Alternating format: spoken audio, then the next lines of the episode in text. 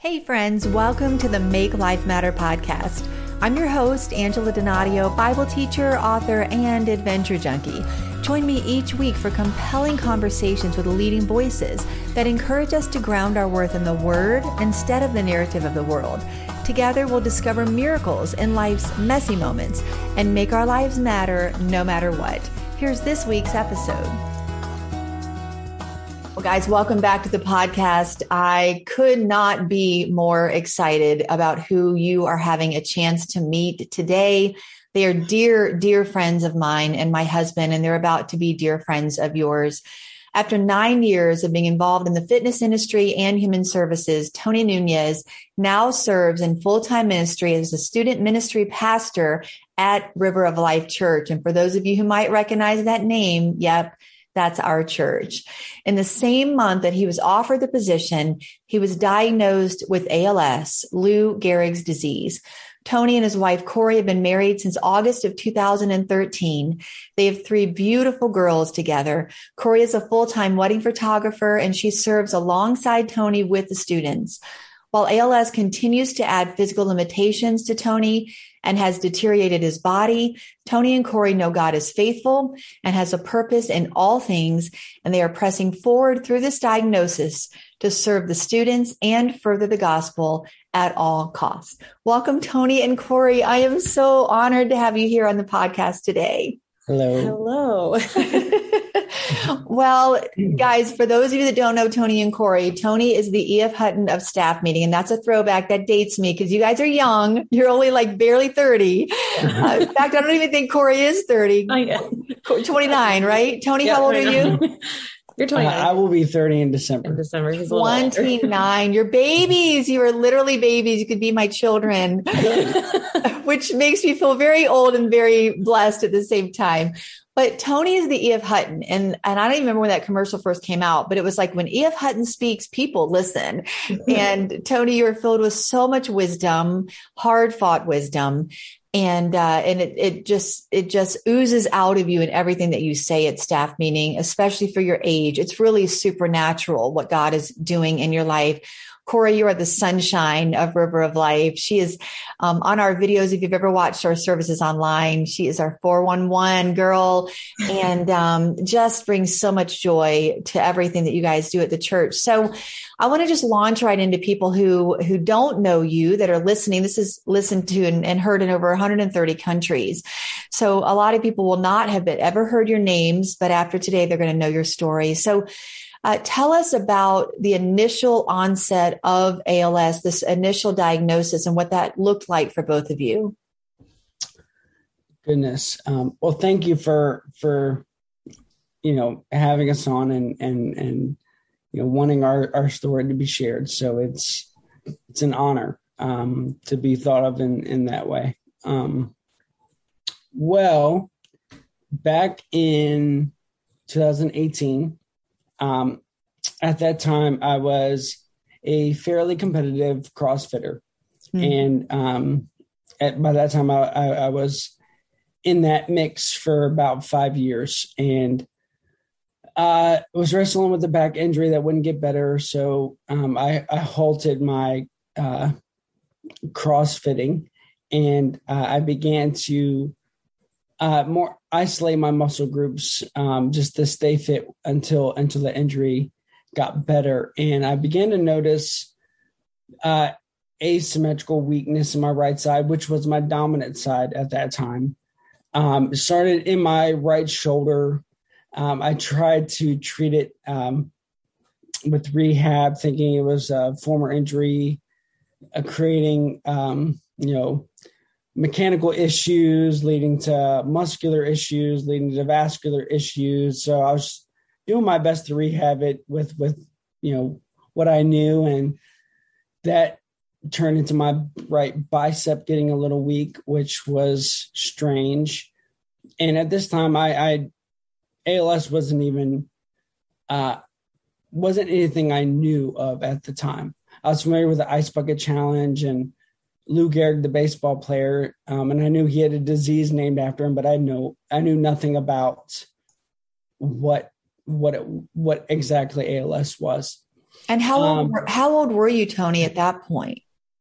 In 26? Uh, 26, yes. Because I mean, ALS probably wasn't like you're saying, that wouldn't be remotely what would come to the forefront. And I remember talking with you, Cori, at that point, wasn't something that you would have even begin to wrap your head around at 26 years of age, right? Yeah, that's not what we. No, and and um, you know, we'll, we'll get into more about the misunderstandings of, of ALS and and mm-hmm. who it targets in, in, in a little bit, but the um, just so I can stay online with with with absolutely sequence of of what led us to go search what was going on. Um, went from shoulder to bicep to my right thumb, and um, still thinking it was a shoulder issue. And then uh, one day I was uh, training a client and I was demonstrating heel walks, which just ask someone to maintain dorsiflexion in their feet. But you're essentially walking on your heels with keeping your toes off the floor. And I noticed that I could not maintain dorsiflexion in my right foot. Um, and that's when I began to think something bigger is going on because it's now my right side. Um, and I went to a shoulder specialist because that was the only place I could consider, you know, a good starting point. And he very quickly determined it was, you know, more of a neurological issue because it was a right side deal, and he wrote me a um, a referral to a local neurologist at Merritt Washington, and uh, shortly after doing some tests on me, she um, she said she believed it was uh, ALS. She told me not to look it up. Anyway. And and uh, you know, or later you know, 20 minutes later while I was getting my blood, waiting to get my blood drawn, I looked it up and read the what the, the pending news and what that could be. Mm. And uh yeah, it it it was very confronting. And um, you know, after you know, the the way they determine what ALS is, or before in order for them to diagnose it, um, two specialists have to agree and then the second one officializes the uh, diagnosis. So it became official. I, the the that sequence of the shoulder specialist, neurologist, that was all early 2019, sometime in January. Um, I was dealing with these symptoms from roughly July 2018, and then uh, by February, um, I was being seen at Johns Hopkins and receiving the diagnosis of ALS. Um, and uh, you know, to those who who aren't very familiar, the um, the typical, the high majority of people diagnosed, it's a uh, a two to five year life expectancy. Um, and essentially, your nerves and muscles divorce each other; they disassociate, and that takes place progressively at different rates for different people throughout the entire body. And um, so it's referred to also as the, I think the the glass coffin disease, because your brain stays intact, um, totally, but it paralyzes you completely. Um, and typically, people pass away once their their lungs begin to you know those muscles those those automatic muscles that work your lungs um once once they get targeted that that typically um you know is the is the the final the final thing. So um yeah. Thank you for sharing. Um just i can't imagine what those initial moments uh, must have been like especially yeah. just trying to process information you don't expect, don't want to hear. Um, I have watched you both the way you've processed this the last two years, the way you've walked through it. And, and I was going to ask you that question because I want to know if that feels more difficult or maybe I'll just ask you, what is that like that your body won't do what you want it to do, but your brain is completely intact? Because when I say you're the E.F. Hutton, you're so insightful. You're preaching to our students. You're, you know, just completely sharper than most people I know that don't have ALS. And yet your body is betraying you. So what is that like, Tony? Um, it is, um, it's hard to explain until it occurs to you. Hmm. Um, uh, you, your brain begins to adjust to the lack of response to your body. So um, you your brain begins dismissing um, even the option of using certain body parts anymore. Mm-hmm. So you have to your body's able to do more than your brain believes it can. Okay. So um I have to intentionally tell my, you know, it's funny, tell my brain, no, my arm can still do this. Um, because if it was just based off the judgment of what I think it can do, it feels like my body can do nothing. Um, mm. So you, you, we maintain all sensation.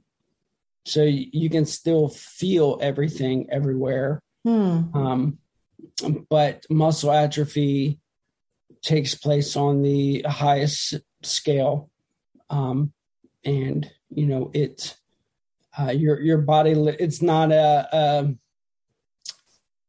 it's not a thing of effort it's there there's there's no ability in in the areas of the body that begin to disassociate which is really strange to mm-hmm. to first experience mm-hmm. um so there there's there's very little uh, at least for me there's been no pain which i mm. thank god of um there's a lot of cramping which is painful but mm. um cramping is a good sign i thank god for because if i'm cramping that means i still have muscles yeah. and um, muscles are are good yeah. So. So, Cori, let's talk about that season. Um, if you're listening and you're not watching, they're both on here. I get to have both, both the uh, scholar and the sunshine today. So, Cori, what was that like for you receiving, you know, being the spouse of someone receiving this diagnosis? What that was going to mean for both of you as you walked through this the past couple years? Not that you even would understand fully what it was going to mean in that moment. How would any of us really? Um, and and to speak to what Tony was just saying, how do you make these decisions as you go? Okay, now we need to we need to move to this phase and this phase because I have watched the changes um, over the past two years. So share a bit of, of the early experience and even what it has been like as the chapters have have turned the page. What has this been like for you, Cori? Well, I do remember the night that he told me, and I was I, every now and then I think about it and I'm kind of like, why didn't I just stop and like sit down for a minute? Like, why was I in such a hurry? Mm. Um, and I was like trying to get the kids to bed and he was like, I got to tell you something. Like, I gotta, I gotta share something with you. And I was just kind of like, you know, not thinking too much into the shoulder thing. I was like, oh, he's fine. It'll, it'll work itself mm. out like it always does. And um, not thinking that it could be anything more than what it is. And like, even when he came home with like some news, I was kind of like, oh, okay, so now we have a resolution and we're good. We can move past this. And um, like rushing around, and he was like, I need you to sit down. I have something to tell you. And when he told me what it was, I didn't even know anything about Lou Gehrig's disease or ALS. And he, the only description that he gave me was, it's not a good one. And I just remember thinking to myself, like, it's not a good one can mean like a lot of things. And i want to google it so bad because i don't know like i don't understand why it's not a good one. And um, i remember going upstairs and like um, he also gave me the the two things like it could either be als or it could be um, mmn and mmn is treatable and als is not. But um, and mmn is not necessarily fatal and I remember going upstairs and thinking to myself, like, like praying. And I called some people and was just kind of like, God, let it be anything else because I don't know what it is and I don't understand why it's not a good one. Um, and I was fighting every urge to Google it because I knew that wouldn't really help me. Um, and I was just like, you know, I, w- I want it to be something else because I, he takes things serious that needs to be taken serious. And I could tell that this was serious. And then, um, I just remember getting the kids and bringing them downstairs, and we just kind of sat together for a little while. And um, the day after, I didn't really. It was kind of like the. Um, it, I don't know. It just it was kind of like the day after Christmas. Like you just kind of continue on and you keep doing what you're doing. And um, prior to this, in 2018, in August, I had left my full time job and we started doing um, wedding photography together. And the vision that the Lord gave me was that we were going to be shooting together and like we were going to be this husband and wife duo. And when um, I heard about ALS, or like when he told me about the diagnosis, I didn't know that it caused a lot of different, like, di- that there are different variations in like how it would affect his hands and his arms and his limbs. And um, I didn't because I didn't really know anything about it. So we, um, at the time, he was still able to do a lot of what he could normally do. He could still button his pants, he could still get dressed and brush his teeth. And so we shot that year, we continued to shoot weddings. And I always, I, I praise God for that year. And I think it's just so incredible how he, like, still gave me, like, he still gave us the vision, like, he still fulfilled it um, and it's not in any way like um, like a dying vision or anything. And um, I'm I always celebrate it. I don't change anything on my website because we still are a husband and wife team. Like he tells me just as much about what I need to do on a wedding day, even though he's here. and um, we shot that year 22 weddings together, wow. and um, and it was incredible. It was an awesome year. He's an amazing photographer.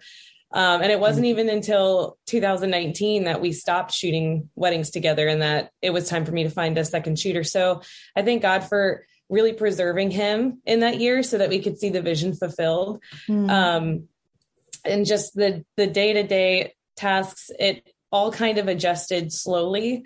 Um, and we just kind of, I mean, we we just had to change things as as they went. And I can say that I've had the difficulty of trying to adjust from wife to wife and caregiver.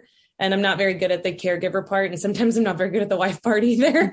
but, but, um, that adjustment has been the most difficult because, um, we, for the duration of our relationship, he's always been able to take care of himself. Um, and now I am his primary caretaker. Um, and if I don't do it, then it doesn't like then he can't do it. So then I have to ask our three year old or five year old, and I find myself better off before the request than after. Yeah, I just wants um, to try to help give them a drink and there's stuff everywhere. I'm just kidding. They're great. They're good. they are great, but it's it's that's a lot. It's a lot on you. It's a lot on both of you. It's and and yet your faith it what I've seen from the outside, you were both believers, obviously prior, you were already the student ministry, ministry's pastor, but to me, I've seen your faith deepen, harden, intensify, grow, which there could be a lot of other verbs I could put there that, you know, when, when any of us find ourselves at 26, 27, 29, years of age walking through what you're describing it could be our faith crumbling and weakening. And and we're not shaming anyone who's listening who feels like their faith is crumbling but i want your story to bring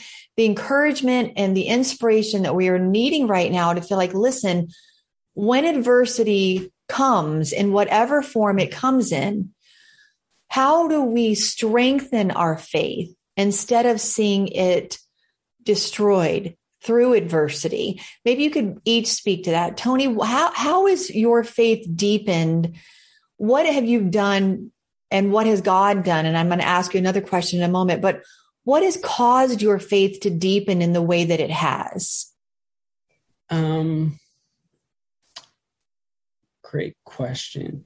Um, I did not grow up in the church. Hmm. So um, I'm I lived, you know, 18 or 19 years of life, uh, experiencing what life was like, not knowing God or knowing that I could know, uh, you know, God. Um, and then he saved he saved me. Um, he um,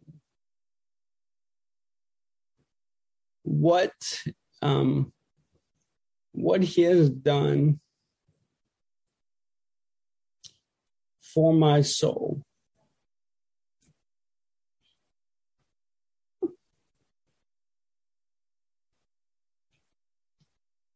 um, far outweighs um, anything he has not done yet for my body.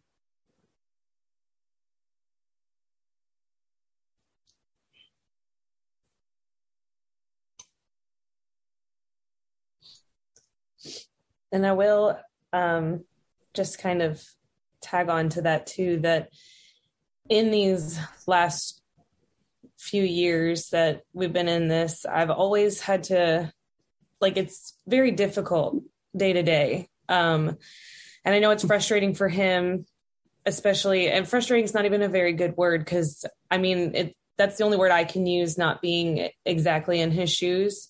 I know it gets, it makes him upset that he can't get himself dressed or do certain things and he doesn't like that he has to need me so much for these little tasks. Um, and every now and then I find myself just like overwhelmed. And um, in the last like two, actually, it was only in the last year since COVID that I've um, had enough time in isolation and mm-hmm. solitude mm-hmm. to kind of like understand that God does have a purpose for everything.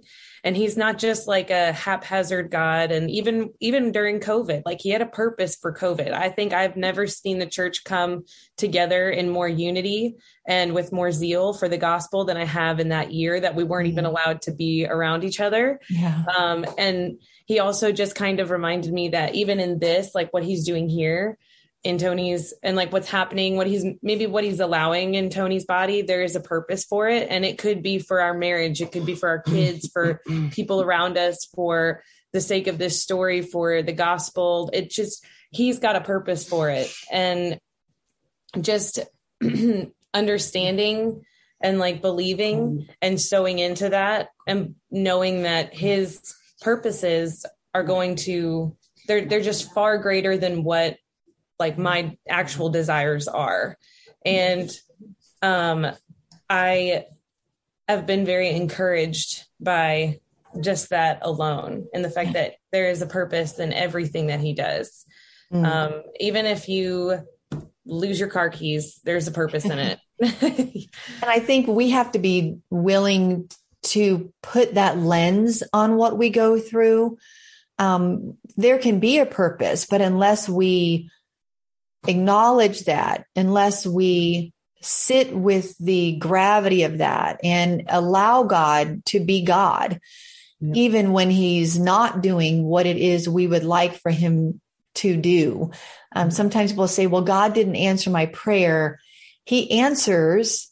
We don't always like the answer or the timetable of the answer. But I think what you're both speaking to is I can choose to depend on the character of God, to trust that He is trustworthy, mm-hmm. and believe that, mm-hmm. and to believe that His purposes are good, not just for you, but for those who watch your faith on display. Um, because you you really are your 29 year old heroes of the faith. I mean, I I'm listening to you and I'm thinking of, you know, the great missionaries around the world and the people that I've admired and that are, you know, 80, 85 in heaven. And I, I see the resilience and the depth of the both of your faith. And I, and I don't say this lightly, but I just can't help but think that the the the the well that you both offer of faith i just think it's deeper because of the adversity that you are walking through. I think it's pushed you both to depend maybe more on who god is. Not that you didn't love him more. I'm not i don't want to know i'm not minimizing your relationship before but I think you had two choices. Either I'm going to become bitter and angry and mad at God, or I'm going to lean into the goodness of God and let my faith be lived out in front of people. Is that a fair way to describe it? Uh, yes. And um, uh, to to kind of add to the the to speak to that question and kind of to add on to the previous question that I attempted to answer. Um, uh, he has given us his word mm-hmm. and uh, he meant what he said and um, it is knowing the character of god experiencing his um,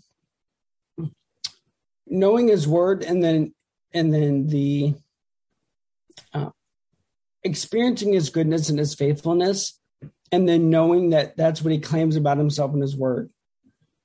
And and because I, I i knew i'm he made me his son before i knew much about what he had to say in his word. So i experienced him working in me and drawing me to himself. And then he reading his word i found words to explain what was going on. And um, I um, he gave me opportunity to trust him early on, and I I chose to do that, and I realized I began to witness how amazing he was, and I began to trust him with every opportunity that that that I was faced with, and I know exactly who I am. I know how desperate I I am for his grace and mercy. And I oh he owes me nothing. Nothing. And um always going back to what he's already done for my soul. And um and he knows what he's doing. Um he made me his son. Anything that is happening to me is permitted within his sovereignty and uh, we have to be careful not to not to use use this in in moments, but we have to be careful not to dismiss the fact that he um, uses the good, the bad, the ugly. Like all things, all things work together for the good for those who love God and have been called according to His purpose. And I love Him because He has proven His love for me and and has just totally claimed me. Um, and I, without doubt, know I've been called, called according to His purpose. Mm-hmm. So therefore, I trust in what is said before that. Um, all things, not some things, most things, the good, the bad, the ugly, the tragic, the difficult, all things. And I believe his word, and I've seen him make ways where there was no ways. I've seen him um like his timing is so he's never early he's never late he's right on time mm-hmm. and i know um uh as his son he'll make a way. Like mm-hmm. um um so yeah. it is uh um it is it is simply because um he is faithful and and and, and we believe him. And um yeah. so it's yeah.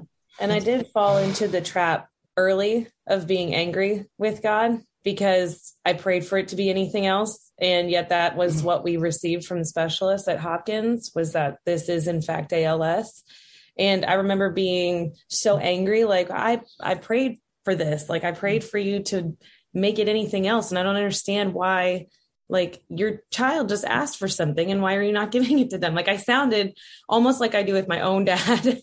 And um i remember just you know just waiting and waiting. Like I couldn't get out, I had to get out of my own ear in order to hear clearly that there is a purpose behind all of this and he is faithful and he has not once left us stranded during mm-hmm. all of this. Like I can't even count on, I can count on like both hands, my feet, Tony's hands, how many answered prayers have come out of this, the symbolism behind all of our kids and like what they mean to us and just like every every single step that we've taken has not been like he's provided things and moved us forward not in vain but it's also opened up our it's opened our our hearts to be able to receive the fact that we're in this and it's terrible and it's tragic. And i wish that we weren't in this but i also trust that he is working these things together for good and we've not seen more breakthrough with students than we have in these last two years like with our in our own our own lives and our own walks with the Lord in our marriage. It's opened our eyes to things that we were blinded to because we didn't have we didn't have to lean on each other. We didn't have to rely on each other. We were very independent. And now we're not. And I am actually very, very thankful for that season and for what we're in right now because I needed to learn how to be a rib mm-hmm. and how to let him lead in the way that was like, mm-hmm. that was necessary. Now I need a now I need a minute. ah, yeah, like every listener is just where are the tissues? Yeah, it's a lot to take in, but it's uh, you're hearing, guys. You're hearing what I meant by Tony and Cori. This is what it looks like to live your faith out loud. And Tony, you said you were given an opportunity, and in my mind, you I said, and you took it, and then you said, and I I chose. So I think God gives us opportunities all the time um, it's not that things are good, but he works them out for good.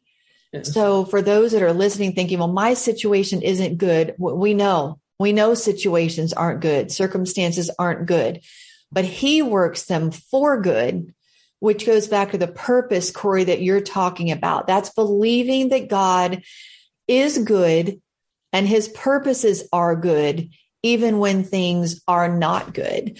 Um, I want to ask you a couple of specific questions about ALS. Uh, I know some of our listeners, maybe they're also like we all were when you were first diagnosed. What? All I knew about Lou Gehrig standing on a baseball field.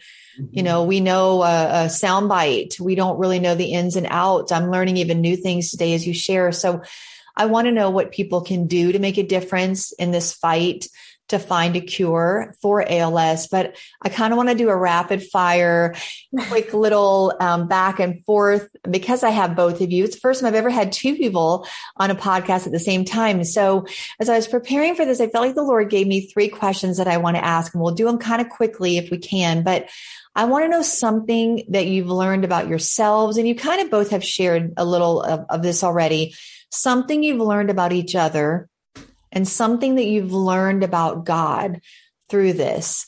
So first we'll start with Tony and then we'll go to Cori. So Tony, what is something you've learned about yourself through this? Um, it is, um, it kind of ties into an, uh, uh, something that I've also um, learned about God, but is that um, although our circumstances may change for the worst. Um, the commission remains the same. Mm. There's not an exemption for hardship. Um, integrity, the high call of maintaining integrity and, and pursuing righteousness, there's not an exemption for your you know for whatever you may be going through and um, god is not limited to my limitations God does not look at my abilities or lack thereof and uh, make his decisions decisions on what he's going to do through me through them um, so uh, just knowing that god how little of me god needs how little of my ability god needs to fulfill the high call that he has you know called me to mm-hmm. um, it's very humbling for all of us tony because i think we can all get a little bit prideful about what we think we're bringing to the table. And you kind of just level the playing field to say, how little of God does he really need of me to be God? That's mm-hmm. that's we call them Cori and staff meeting Tonyisms that he needs to write a book of yeah. all the Tonyisms because he just like it's just mic drop after mic drop and staff meeting of like what where is all of this wisdom and insight coming from? Cori you may have already answered that by what you just shared about learning to be in a, a different role than maybe what you originally anticipated. Um, is there anything else that comes to your mind that you want to share about what you've learned about yourself? Um, in the last few months i've learned that i don't know myself as well as i think i do and that god actually knows me better than i know myself and um, he knows my temper he knows my patience level and yet he continues to put things in there that i'm like i don't have patience for this but he's knows me so well and that i'm capable of doing those things. I just um, have to like represent him in everything that i do and i, I need to do it with a different filter with a different perspective. Um, and i think i like the maybe a couple weeks ago we were talking about the glass being half full. And um, i was just thinking to myself like i do need to be a more glass half full person. And then i was spending some time with the lord and he was saying how like i don't want you just to be glass half full because that's kind of superficial because what if you know your glass breaks? And you don't even have a glass to be full of. So what you really need to do is um, see things from my perspective. What you really need to do is represent me in all that you do. Understand and trust that I'm making things happen and you're just a vessel. You're just kind of like, we're kind of like arm pieces. Like we're just moving things around in this physical world and and he's the one who's orchestrating them all. And so not thinking that I like know myself so well and then being put into this and um just receiving this, not even just being put into it, but receiving the situation and the circumstance that we're in and understanding that he actually knows me better than I know myself. Mm, that's even powerful, Cori, to receive the situation yeah. um, is even a different paradigm. It's a different way of um, even the, the, the words that both of you choose to frame your lives with are very telling. And even that just spoke to me. Are we receiving uh, what is what has been happening. All right, now let's be nice and say something nice because y'all know that Dale and I joke with each other pretty intensely. That's my husband for those that are listening. So, mm-hmm. what is one really nice thing? Maybe I should say no, no, because you're always so gracious to each other. But what is something you've learned about each other that maybe you wouldn't have otherwise seen? You go. She's putting you on the hot seat, Tony. Um, that she can uh, carry way more than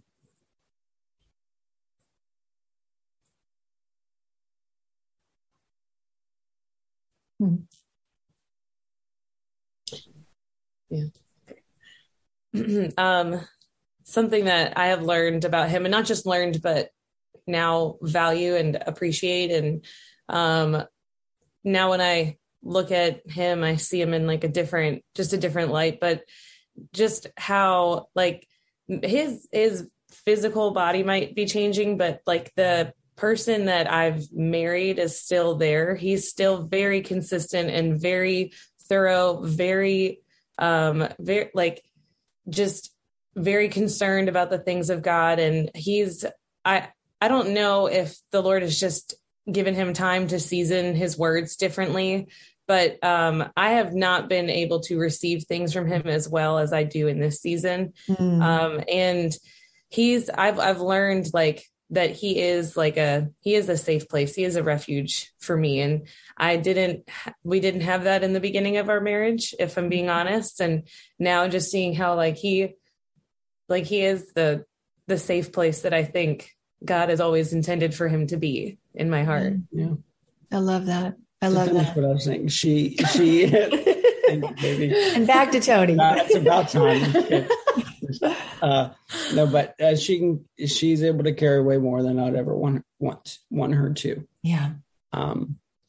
So well, that's why I wanted to have both of you on. I could just have Cori on and just talk to her. I could just have Tony on and just talk to you. But I feel like um, you both are walking through this in different ways. And there are people listening who are walking through health challenges themselves. There are people listening who love people who are walking through health challenges. And so um, it's, it's two sides of the same coin. And I love the fact that you just said, Cori, you know, he became even more of a safe place, even in um, this season of adversity. So there's just so much both of you are sharing that is so rich. Um, finally, in this section, before we kind of wrap up about what you want people to know about ALS moving forward, what is something you have learned about God? I know you shared a lot, but yeah. is there one thing that you would want to make sure people are listening going, I don't even understand how they're able to say what they're saying?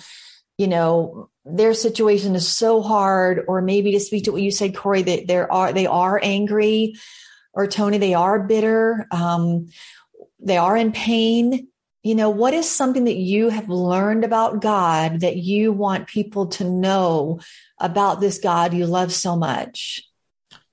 Um, not to judge him based off his silence. Um, and don't misinterpret him not speaking directly or specifically to a to your hardship or your situation. He knows what he's doing Mm-hmm. He knows what you need. Um, and uh, I just recently um, heard someone say um, a teacher is a teacher is often silent during the test, and um, uh, you know trust in what he's giving you, um, trust in what he's taking away, mm-hmm. and um, you know um, uh, be slow to um, make a conclusion of who he is or what he is doing. Um, uh, because he was good well before we were in our situation.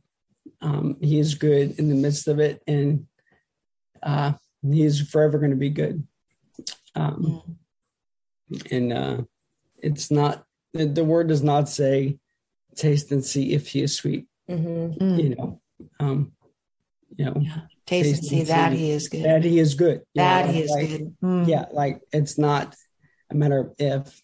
Mm-hmm. Um, it's a it's a it's a matter of, um, you know, me experiencing the the richness of his goodness. So that's it and oh. choosing choosing to see it choosing to taste and see it that's our yeah. that's our role and actively seeing that he is good even when life is not cori what have you learned about god that maybe you don't think you would have otherwise learned or some new facet of his character you'd like people to know um his miracles come in a range of shapes and sizes and visibility and we have to be careful not to um, try to funnel him into these big physical miracles because there's a miracle in waking up in the morning there's a miracle in speaking to the one that you love there's a miracle in worship and prayer in the word there's miracles in everything and he does do the big physical miracles but we have to start paying attention to everything in our lives and mm-hmm. not just these big like pinnacle moments because there's um, a miracle that Tony even knew to go see somebody before mm-hmm. he really lost the work in his hands and we were really left with you know it was too late or something and mm-hmm. there's a miracle that he's even in a trial there's a, a yeah. miracle that our families have come so close in all of this a miracle mm-hmm. that our kids have been able to recognize and see the goodness of God in all of this, and they're five and three. Um, a miracle mm-hmm. that you know we got to have another baby in the midst of all of this, and just all of the things that that He's done. Just everything that you need, He provides. If you don't need it, He doesn't provide it because He knows that you don't need it. That it might just be a waste or it might just be a distraction. There are literal miracles in all facets. I agree, Cori. We talk here on the podcast about discovering miracles in life's messy moments. And I think sometimes we define what we think a miracle is going to look like, but if we allow God to define it, it can be very different. So, um, we've really talked so many things about ALS, but I, I just want to leave people with what you want them to know about your story right now. You're both making your lives matter in so many ways. What can people do to make a difference in the fight to find a cure for ALS? Um, so there is no clear there's no clear treatment for ALS. It's really you meet with a specialist and they kind of gather data and they're measuring your progression into the diagnosis. Um, in the last, I would say the last few years, because I'm, I think they surfaced around 2017. There was a doctor who um, developed a treatment using stem cells, and we have found, and just in revelation with the Lord, even too, um, that the stem cell treatments are the most beneficial for ALS patients because they're replacing these cells that are basically dead and they're taking over the job of those dead stem cells and then ultimately allowing the body to kind of like rejuvenate again and um the so this I'm doc- loaded too. Oh, okay. You ready? this um, treatment that this doctor created um, is called NurOwn. Um, unfortunately, NurOwn is not available to ALS patients because of FDA regulations. Hmm. Um, and it is unfortunate. And I don't believe that it is, these regulations make very much sense considering that a lot of the data um, and just physical observation shows that this treatment is viable and that it hmm. does benefit patients. Um, we know some people who have gotten the treatment. It's kind of like dialysis. Um, but they've been in their, they're wheelchair bound or they have breathing tubes and they receive the different variations of the like the different um, steps in these treatments and they receive multiple doses and they're up and walking and breathing wow. without a tube. And um, in our minds because we're that's all the evidence that you really need for these treatments to be available. Um, but unfortunately that is not the case right now. Yeah it is um, very, very frustrating and heartbreaking yeah. um, to be aware of the politics involved. And uh, if it was really about people, um, this drug in particular, NurOwn, would be made available. Yeah. Um, there is um, enough evidence, enough support, enough uh, positive results.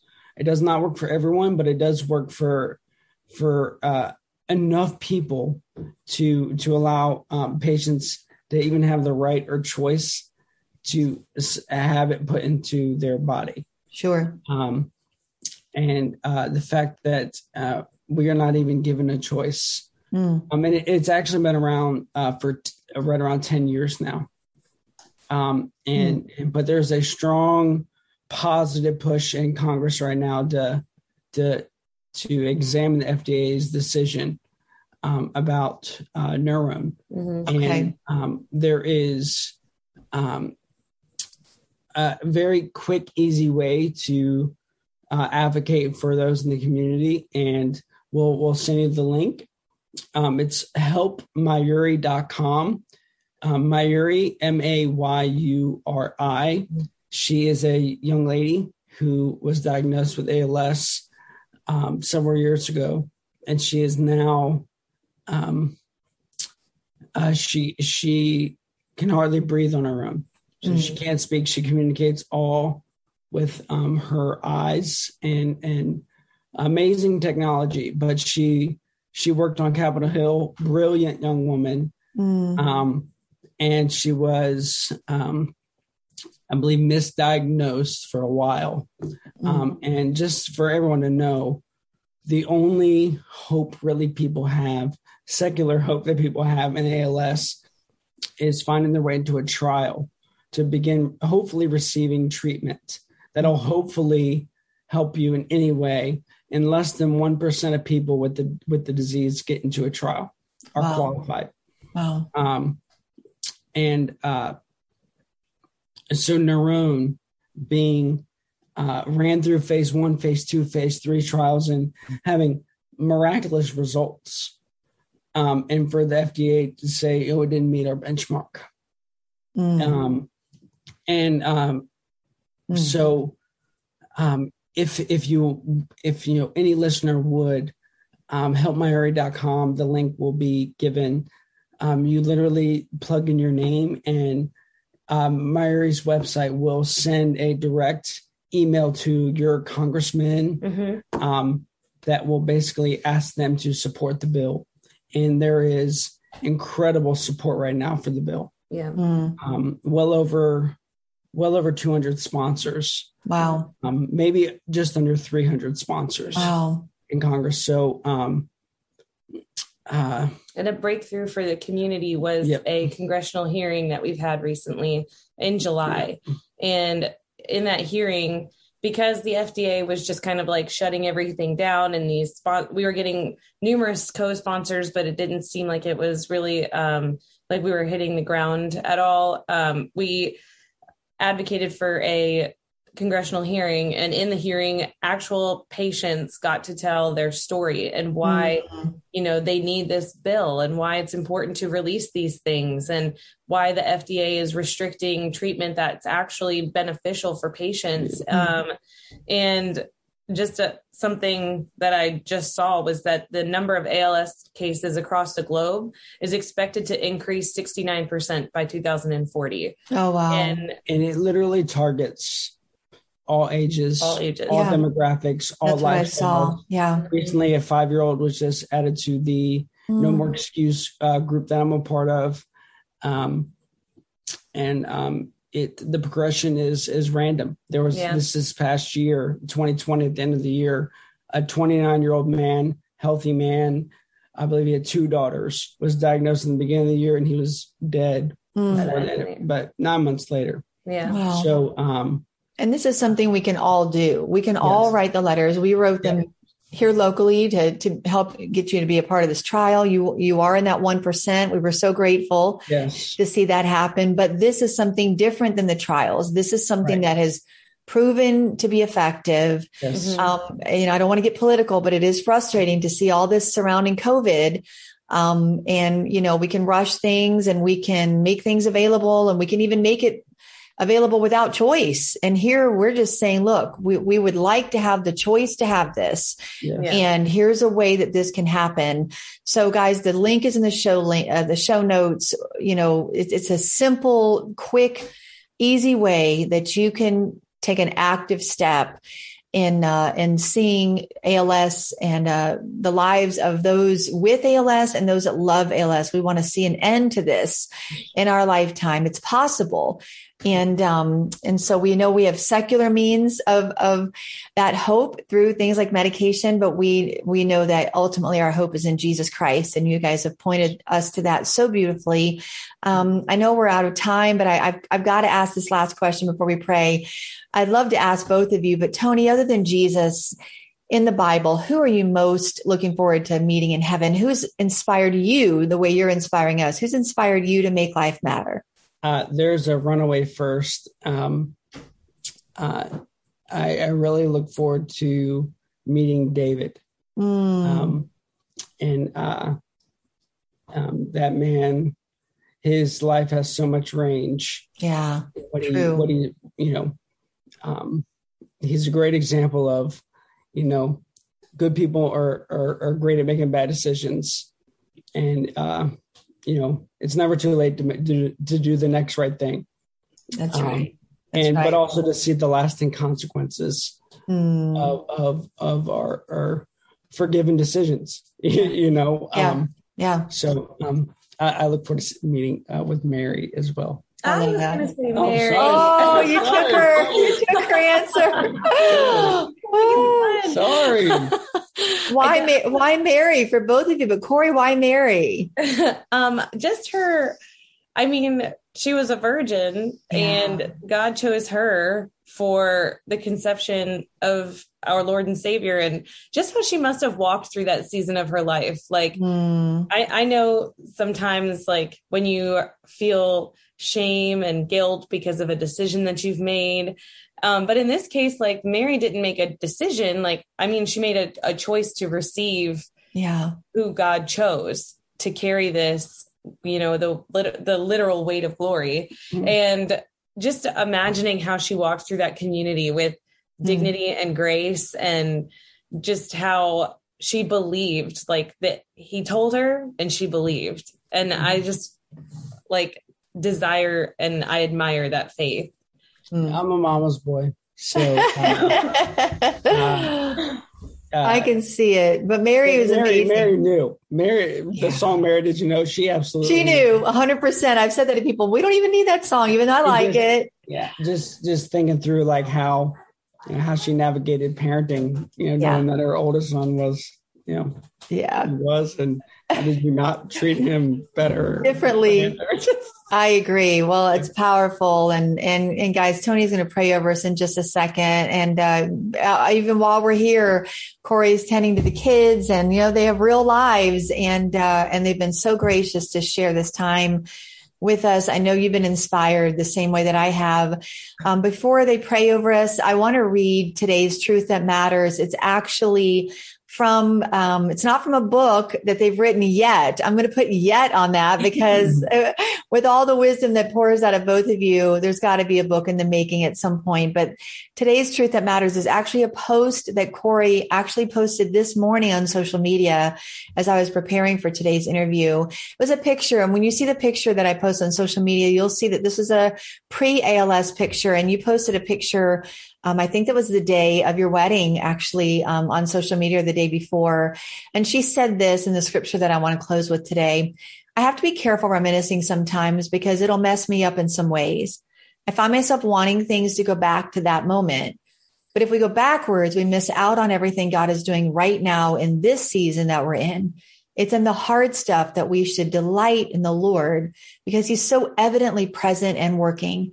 I see his glory in sickness, and I am rejoicing in how he uses our weakness. I love this moment in this picture and the one before it, where we got married and walked up these very steps. The truth of it all is that we won't be going back to this point. When my husband is fully restored, he won't be this person he was. He'll be new. We are going through to new, not backwards to what was once was, but through it all. I love this man and who he is now and who he will be and who God is making him into. Together, we're going through to new. He's way stronger now than he has ever been before. And then I want to read the scripture from Isaiah 43, verse 18 and 19. But forget all that. It is nothing compared to what I am going to do, for I'm about to do something new. See, I have already begun. Do you not see it? I will make a pathway through the wilderness. I will create rivers in the dry wasteland. That's the God that we are talking about. That's the God that Tony and Cori serve. Tony and Cori, I just want to invite you to close our time together in prayer today. Father, mm, mm. Father, I thank you for your faithfulness. I thank you for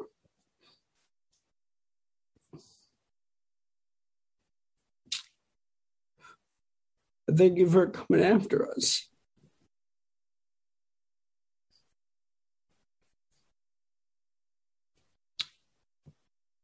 I thank you for uh, desiring us more than we desire you.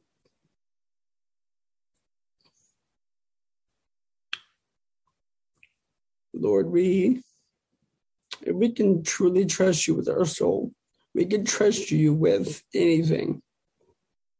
And uh, we believe that you're good. We know that you're good. And we trust that you'll continue to be good. Uh, Lord, we um, we know that the earth is yours and the fullness thereof, the world and all those that dwell therein. So, Lord, whether there is a, a, a medicinal remedy or or a miracle, I thank you for what you were going to provide for the ALS community. Lord, I thank you for holding it all together.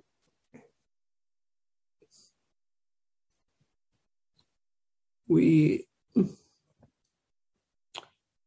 owe you everything. and you owe us, owe us nothing.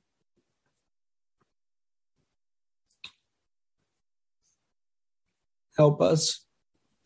We love you and we trust you until you return.